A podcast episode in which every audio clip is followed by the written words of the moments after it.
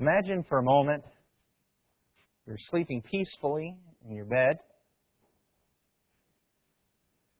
having a wonderful dream, when suddenly you're awakened by the scream of your smoke detector. You wake up and you realize that in fact smoke is billowing from under your door. You reach out to touch it as you were taught in your high school safety classes, and the door is burning hot. You know you're not supposed to open it. What are you going to do? Where are you going to go? How are you going to get away? Do your children know what to do? For years, I have been informed that you really need to have a fire escape plan. You need to have gone over it with your family and you need to have practiced it. And I guess in some ways I've given general thought to that. I think perhaps once I've told my children what, what they might need to do in case we ever had a fire like that. But in all honesty, it's one of those things that I continually put off and never really have dealt with. And so what do you suppose will happen to the Crozier family if that's us? Imagine there'll be a lot of panic. We might get out. We might not. But I want you to think about another scenario that's very similar, another scenario to which we need to give a great deal more thought, and yet sometimes have only given as much thought as my family has to fire escape. In 1 Corinthians chapter 10 and verse 13, the scripture reads, No temptation has overtaken you that is not common to man. God is faithful, and He will not let you be tempted beyond your ability, but with the temptation He will also provide the way of escape that you may be able to endure it. Temptations come, but the Scripture encourages us by pointing out that God provides a way of escape. This passage provides me a great deal of hope because I remember that the same person who wrote these words also wrote what we find in Romans chapter 7. In Romans chapter 7 and verse 15 he says, I don't understand my own actions. I don't do what I want, but I do the very thing I hate. And then in Romans 7:16 he continues, now, if I do what I do not want, I agree with the law that it is good. So now it is no longer I who do it, but sin that dwells within me. For I know that nothing good dwells in me, that is, in my flesh. For I have the desire to do what is right, but not the ability to carry it out. I do not do the good I want, but the evil I do not want is what I keep on doing. Now, if I do what I do not want, it is no longer I who do it, but sin that dwells within me. So I find it to be a law that when I want to do right, evil lies close at hand. For I delight in the law of God in my inner being, but I see in my members another law, waging war against the law of my mind, and making me captive to the law of sin that dwells in my members. And it amazes me that the same person who talked about his own sin as if it had complete control over him and he couldn't get away from it is the one who said God provides the way of escape from every sin. And while recognizing the struggle that he had, he provides this encouragement that we can escape. We can get away. But just as with a house fire, we must not think that we'll come into that moment of overwhelming temptation and all of a sudden a neon sign will appear that says, this is the way to go. It's going to take preparation. It's going to take planning. And so this morning, I'd like for us to discuss God's escape route. There are 10 things, 10 steps that we're going to move through very quickly. But I hope these are things that will help us avoid sometimes and overcome other times temptation. Before we look at this, would you bow with me, please? Almighty God and Father in heaven, we praise your name because you are awesome and powerful. You are the great God, sovereign Lord and ruler of the universe, and we know that you know how to preserve your godly through trials and temptations. And we pray that you would preserve us. Deliver us from evil. Lead us not into temptation. But help us, Father, to escape the traps of the tempter. Help us to overcome the snares of Satan. Help us to avoid the devices of the devil. Father, we pray that you would strengthen us to glorify and honor you and pursue righteousness in all our lives so we might lift you up and praise your name, overcoming the devil, being released from his traps and his bondage. Father, thank you for loving us and sending your Son to die for us. Thank you for the forgiveness offered through him and for the direction offered by your Spirit through the Word. Help us to study and understand and be enlightened so that we might know how to serve you. and our faith might be increased, that we might glorify you. Thank you so much, Father, for loving us. We love you. Through your Son's name we pray. Amen. As I said, we've got 10 of these, and so I'm going to be moving very quickly. If you'd like to study them more, there will be outlines on the table in the foyer on your way out. It'll also be on the internet on our website at www.franklinchurchofchrist.com, probably before the day is over, if I can remember to email it to Mark this afternoon. Mark does a great job with that. But we're going to be moving very quickly as we take a look at these steps, but I hope it's beneficial to you. Step number one, you need to rely on God. The passage we just read moments ago in Romans chapter 7 demonstrated a time in Paul's life that he's describing where he relied on himself. If you notice, reading through that text over and over again, it's I, I, I, me, me, me. He's relying on himself in this text. And what it demonstrates is that Paul, a Hebrew of Hebrews, a Pharisee of Pharisees, according to the law, blameless, if he's saying this is the kind of trouble he has with sin when he's relying on himself, what do we think is going to happen to us? Paul concludes this discussion of despair by saying in verse 24 of Romans 7, Wretched man that I am, who will deliver me from this body of death? Thanks be to God through Jesus Christ our Lord. Paul is pointing out that by relying on Jesus Christ, he can overcome. Paul points out that we need to remember what we've done to ourselves while we've been in the world, and sometimes even as we pursued sin while we've been Christians. In Ephesians chapter 2, in verse 1 it says, you were dead in your trespasses and sins. This is Ephesians 2, verses 1 through 3. Paul says there, and you were dead in the trespasses and sins in which you once walked, following the course of this world, following the prince of the power of the air, the spirit that is now at work in the sons of disobedience, among whom we all once lived in the passions of our flesh, carrying out the desires of the body and the mind, and were by nature children of wrath like the rest of mankind. This is what we've done to ourselves in sin. And it's caused sin to take over. And if we're going to just try to rely on ourselves, this is the path we're going to follow. We've got to rely on God.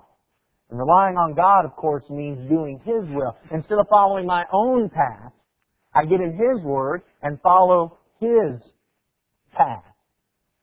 Paul points out in 2 Corinthians chapter 12, beginning at verse 9, 2 Corinthians chapter 12 and verse 9, he said to me, My grace is sufficient for you, for my power is made perfect in weakness. Therefore I will boast all the more gladly of my weaknesses, so that the power of Christ may rest upon me. For the sake of Christ, then, I am content with weaknesses, insults, hardships, persecutions, and calamities. For when I am weak, then I am strong. In Philippians 4.13, he said, I can do all things through Christ who strengthens me. When I rely on God, when I rely on Christ and their Word, and submit to it wholly, that is when I can find the escape route. Which leads to our second step.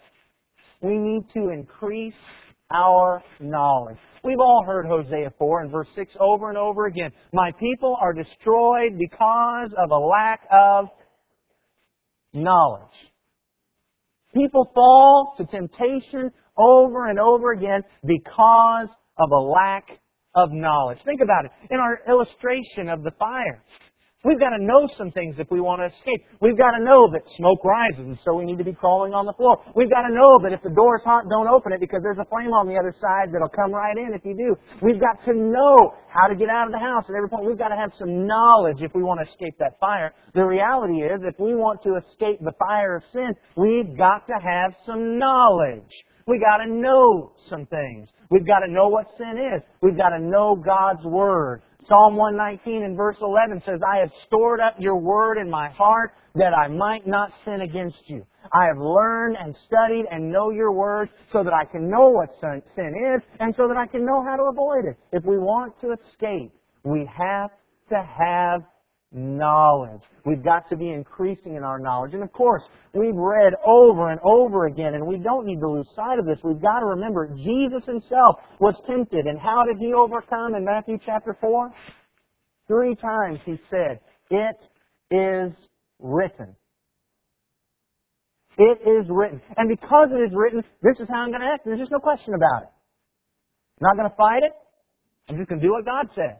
Because it is written. If we want to have the escape route, we've got to have some knowledge. That means we've got to be spending every day trying to learn more about how to overcome sin, about how to glorify God by being in His Word. Step number three.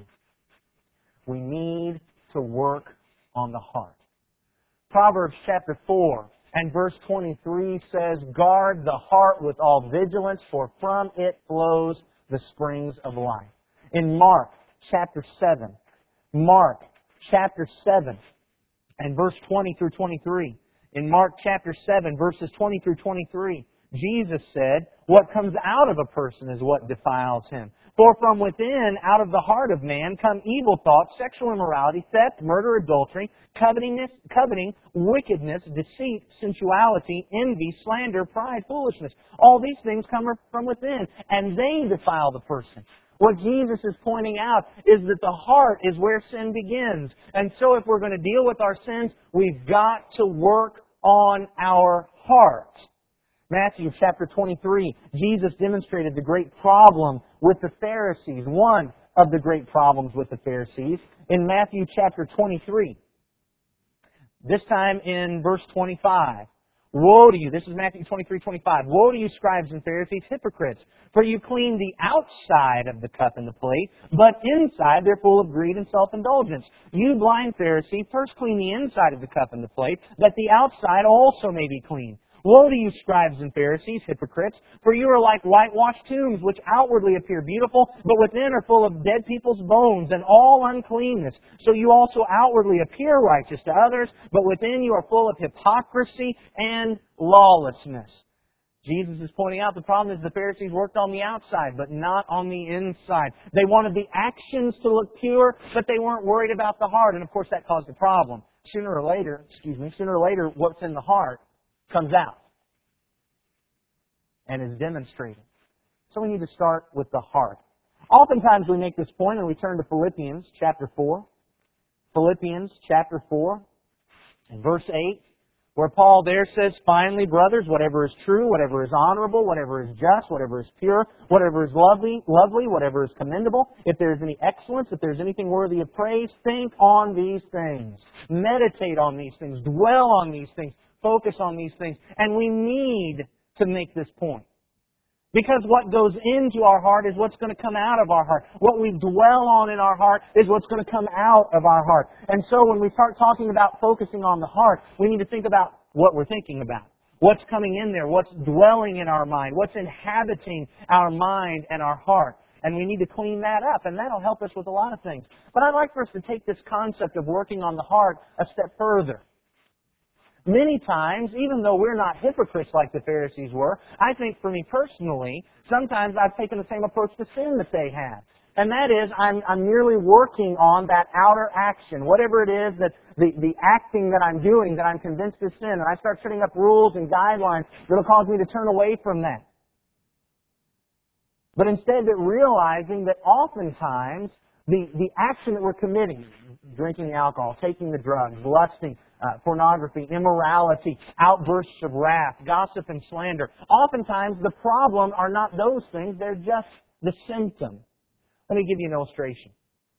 Sometime last year, I walked out of the back door of my house, and I looked down and I happened to notice that a piece of siding underneath that door had popped away.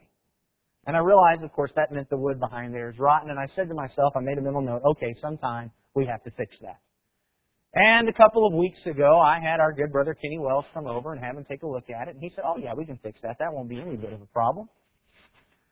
Fortunately for me, however, Kenny is a lot wiser than I am. If I were the one who were going to fix that, I'd have popped that piece of siding off, removed that piece of wood, put a new piece of wood in there, put that siding back on, and I'd have been done. Kenny understands how these things work, however, and he said, you know what, I better check. There's a problem here somewhere that's causing this, and I need to find that. And so he popped off some siding beside the door, and guess what? It was rotten beside the door too. And so he popped it off beside the window, and guess what? It was rotten beside the window. And he popped it off above the window, and it was rotten above the window. And he popped it off on the overhang, and it was rotten on the overhang. Halfway up our house on the overhang, somebody had done something incorrectly or something, and it busted, and it had been leaking who knows how long, all the way down the overhang, down the side of our house, down to the bottom of the door. Now I would have removed that one piece of siding, replaced that piece of wood, put the new thing on, and it would have looked fine. It would have looked good on the outside, but that leak would have still been rotting out the wood all the way along. Now, Kenny has fixed the problem as well as the appearance. So I don't have to worry about it happening again. But what would have happened eventually if all we had done is taken that one piece off, replaced that wood, and slapped it back together? It may have taken several years, but eventually it would have just happened again, wouldn't it? Because the problem hadn't been fixed. And that all too often is what's going on in our lives. We're so focused on getting rid of this action that we're doing that we're not getting back into the heart and thinking what's causing it. Maybe our problem is we've got some bitterness and resentment in our hearts. Maybe some selfishness. Maybe it is some hypocrisy. Maybe it's a, a judgmental attitude. Maybe it's we, we've never been able to learn how to deal with our emotions and our sorrow and our distress and the stress that's happening in our lives. Maybe we've never figured out how to approach people that are hurting us. But those are the problems that are going on, and these actions are usually just the symptom.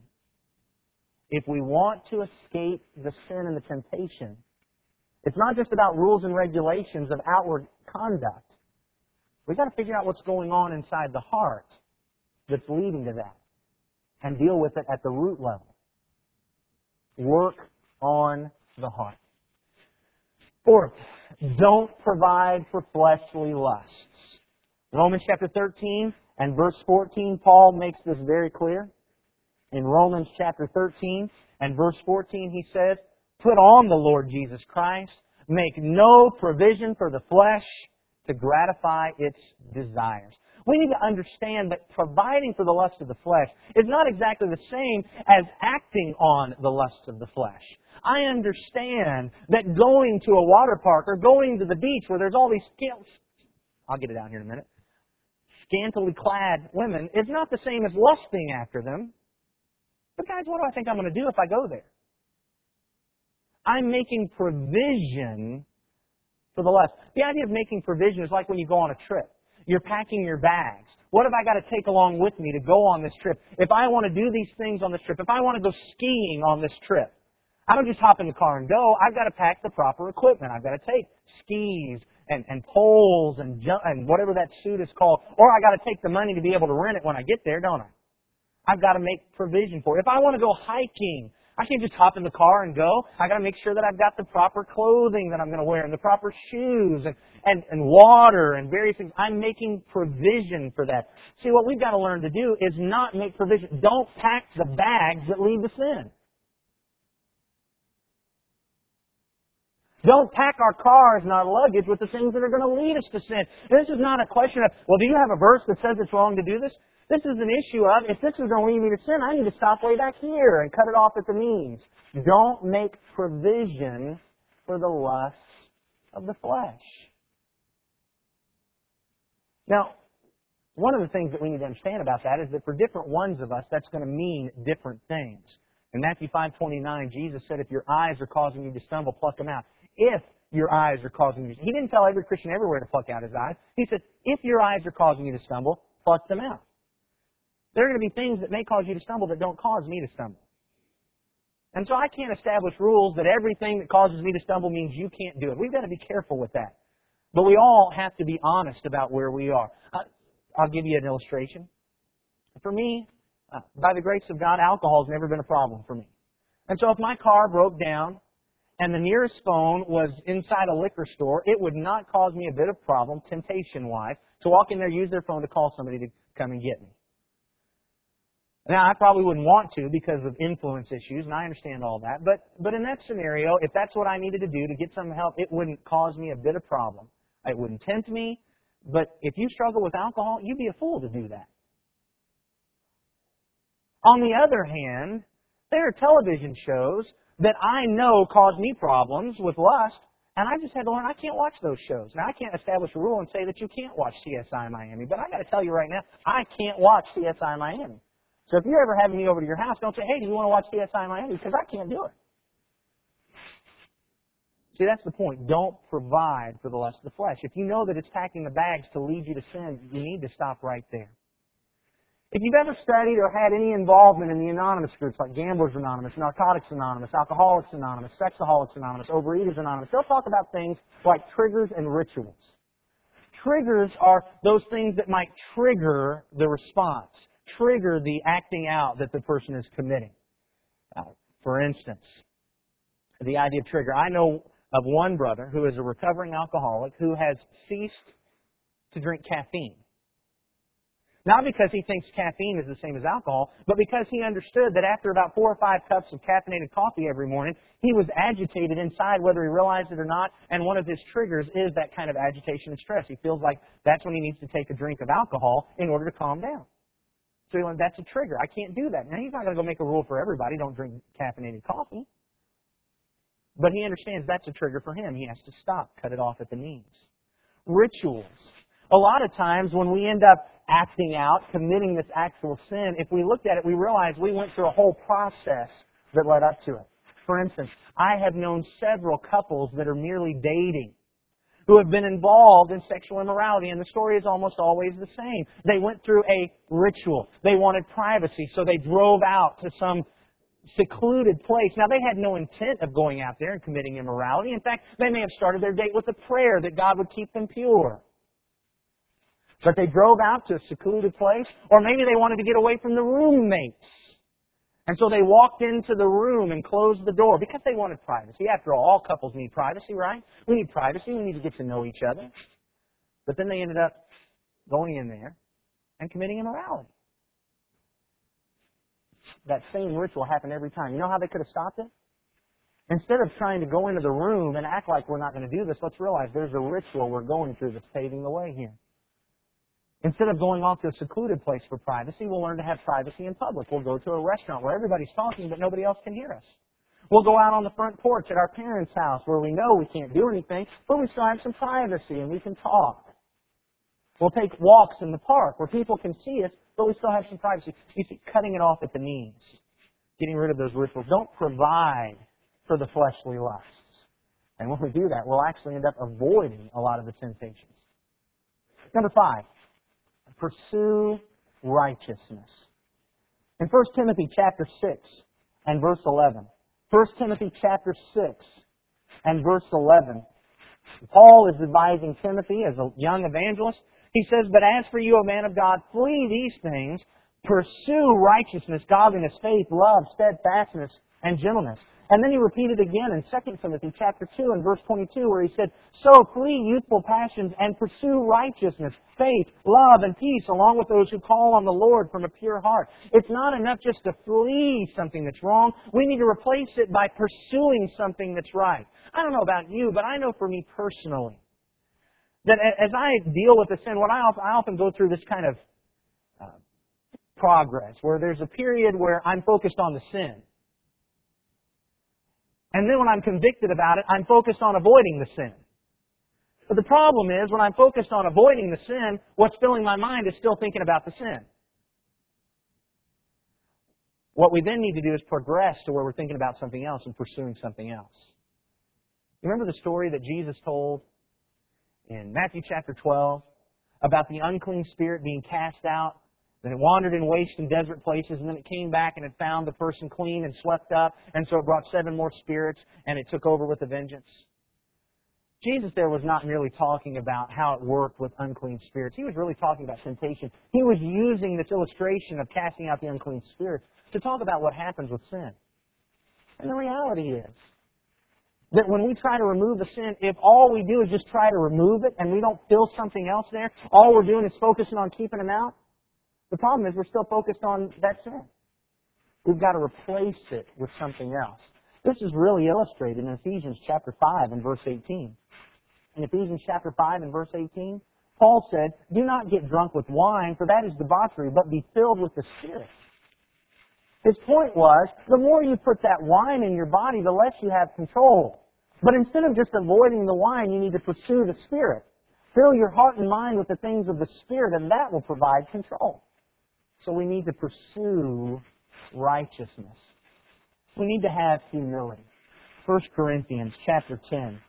Our text that we're basing this on is verse 13. If we back up a verse into verse 12, therefore let anyone who thinks that he stands take heed lest he fall. This reminds me of Proverbs 16:18 and other proverbs that essentially say pride goes before destruction and a haughty spirit before a fall. Again, I know for me personally, the one of the, time, the times that I fall the most is right after I've talked to somebody else and said, oh yeah, I've got that beat. Oh yeah, I've, I've, I've won that battle. I'm good on that one. And it's almost as if Satan was just sitting in the background waiting for that pride to be there so that he could walk up and, and kick my feet out from under me. We've got to have humility. Jesus said in the Sermon on the Mount in Matthew chapter 5 and verse 3, it's how he started it. Blessed are the poor in spirit, for theirs is the kingdom of heaven. And we see that poverty of spirit in two ways. Number one, by realizing how sinful we've been. And because of that, we realize we can't save ourselves and we have to turn to Jesus and get His mercy and His grace so that we can be saved. But secondly, that humility, that poverty of spirit is the recognition that I can't win this battle on my own. I can only win it if Jesus is fighting with me. And so I have to turn to Him. Remember, if we start having pride and arrogance, we've gone back up and violated step number one that said rely on God. It's the humility, the recognition that God can work through me when I recognize my weakness. As long as I'm trying to talk about how strong I am, I'm going to end up falling. But once I realize my weakness and rely on God in humility, that's when I can have real strength. It's going to take humility to overcome sin. There's a second thing I think we can learn from 1 Corinthians chapter 10 and verse 12, and that is we need to use the strong moments to prepare for the weak. If anyone thinks he stands, take heed. In those moments when we are standing, in those moments when we have been doing well, maybe we've gone a couple days without lying and cheating and stealing, maybe we've gone a few weeks without gossiping and slandering, maybe we've gone a little while without falling into our sin. And we begin to think we're standing, and we're committed. At that moment, we're ready to do everything. We need to realize that we don't always feel like that. We won't always feel like that. Everybody has ups and downs. There are days when we're really into the battle against sin and we're going to do anything and everything it takes to overcome. But then there are days when I just don't feel like fighting this battle today. And so what we need to do is we need to take the strong moments and use them to prepare for the weak. The fact is, in the moments when I'm weak and not really feeling like fighting sin, I'm not strong enough to call somebody and say, hey, will you take care of me? So what I need to do is in those strong moments, I need to set up relationships and encourage people, you know, here are the times that you need to call me. Here are the times when I'm likely to commit this sin, and there are going to be days when I'm not interested in fighting the battle, and I need you to call me on those days, at those times. Perhaps you've gotten into a bad habit of sitting around the lunch table with some of your friends at work and doing a lot of gossiping and slandering. And today you're really convicted, I'm going to quit doing that, I'm not going to do that again. What you need to take today as a strong moment, get together with a brother or sister in Christ and say, here's what I need you to do. I take lunch at 12 o'clock. I need you to call me at 11:55, or I need you to call me at 12:15. I need you to call me and just check in with me and just ask, how are you doing on the gossip? How are you doing on the slander? I, I need to take the strong moments. If you have trouble with internet pornography or internet gambling, you need to take the strong moments to be the moments where you install the filters on your computers that'll keep you from going to those places. Because in the weak moments, you won't say, all right, I know what I need to do. I need to go put a filter on it use the strong moments to prepare for the weak ones. And this leads us to the next two points. Confess to and pray with your shepherds. In James chapter 5, verse 14 and 15, there's an interesting passage. It's a difficult passage. And I realize that not everybody agrees with me on my interpretation of this passage. But it says, Is anyone among you sick? Let him call for the elders of the church, and let them pray over him, anointing him with oil in the name of the Lord. And the prayer of faith will save the one who is sick, and the Lord will raise him up. And if he has committed sins, he will be forgiven. Now, I believe that passage is not talking about physical sickness, and it's not talking about a physical remedy to physical sickness. I think he's talking about a spiritual sickness, a spiritual weakness. If you're struggling with weakness, if you're struggling with sin, what it says is go to the elders, confess to them, pray with them. They can provide the medication that we need. They can provide the guidance and the direction as the physician does when we're sick. And listen, I know I've preached that for years, and and I'm the, the, greatest perpetrator against that. For a long time, I would preach on it, mostly to try to convince myself to do it. And all the while, that sin inside is just festering up like a pus-filled boil. And I'll be honest with you, when I finally broke down and confessed to him, it was painful. It was like taking a lance and jabbing it into an infected sore, and it hurt. But the relief and the help and the guidance afterwards was amazing. Phenomenal. So often today we are not using the greatest tool God has given us to help us overcome our struggles and our weaknesses and our doubts and our sins. And that's the shepherds He's given us. We hope that the shepherds will pay attention and be able to figure out everybody who's going through problems and they'll approach them. But this passage says we need to go to them. Don't wait for them to come to us. Yes, our shepherds need to be paying attention. Yes, they ought to be able to see those things and they work at that. But this passage says we need to go to them. And I can guarantee you, I, I don't know, if you're a guest here, I don't know what the shepherds are like at your congregation, but I know what they're like here. If you want help, go to them. They're not going to stand in condescending judgment.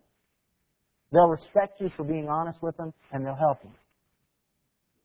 Go to them.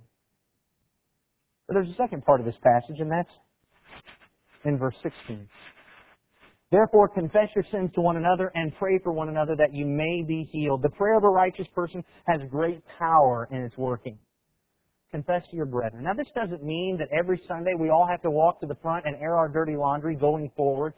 That's not what it's talking about. But it is talking about the fact that we need to have relationships within the body where we're confessing to one another and helping one another and sharing with one another what we're struggling with and what's helping us, what hurts us, what we need strength with, where we need people to lift us up. We need to be having those relationships. And I'll just be frank with you, it needs to be somebody other than just your spouse. Because the reality is, in our marriages, far too often we, we hope that the problem's not really there. And so it's very easy for us to push it under the rug. But in those relationships with our brethren, we can be honest and objective and help each other. And this is what this passage is saying. We need to go to one another and be confessing to one another. Do you have a relationship like that? If somebody came up to you and said, Who is it that you're talking to about that? Could you give a name or two names?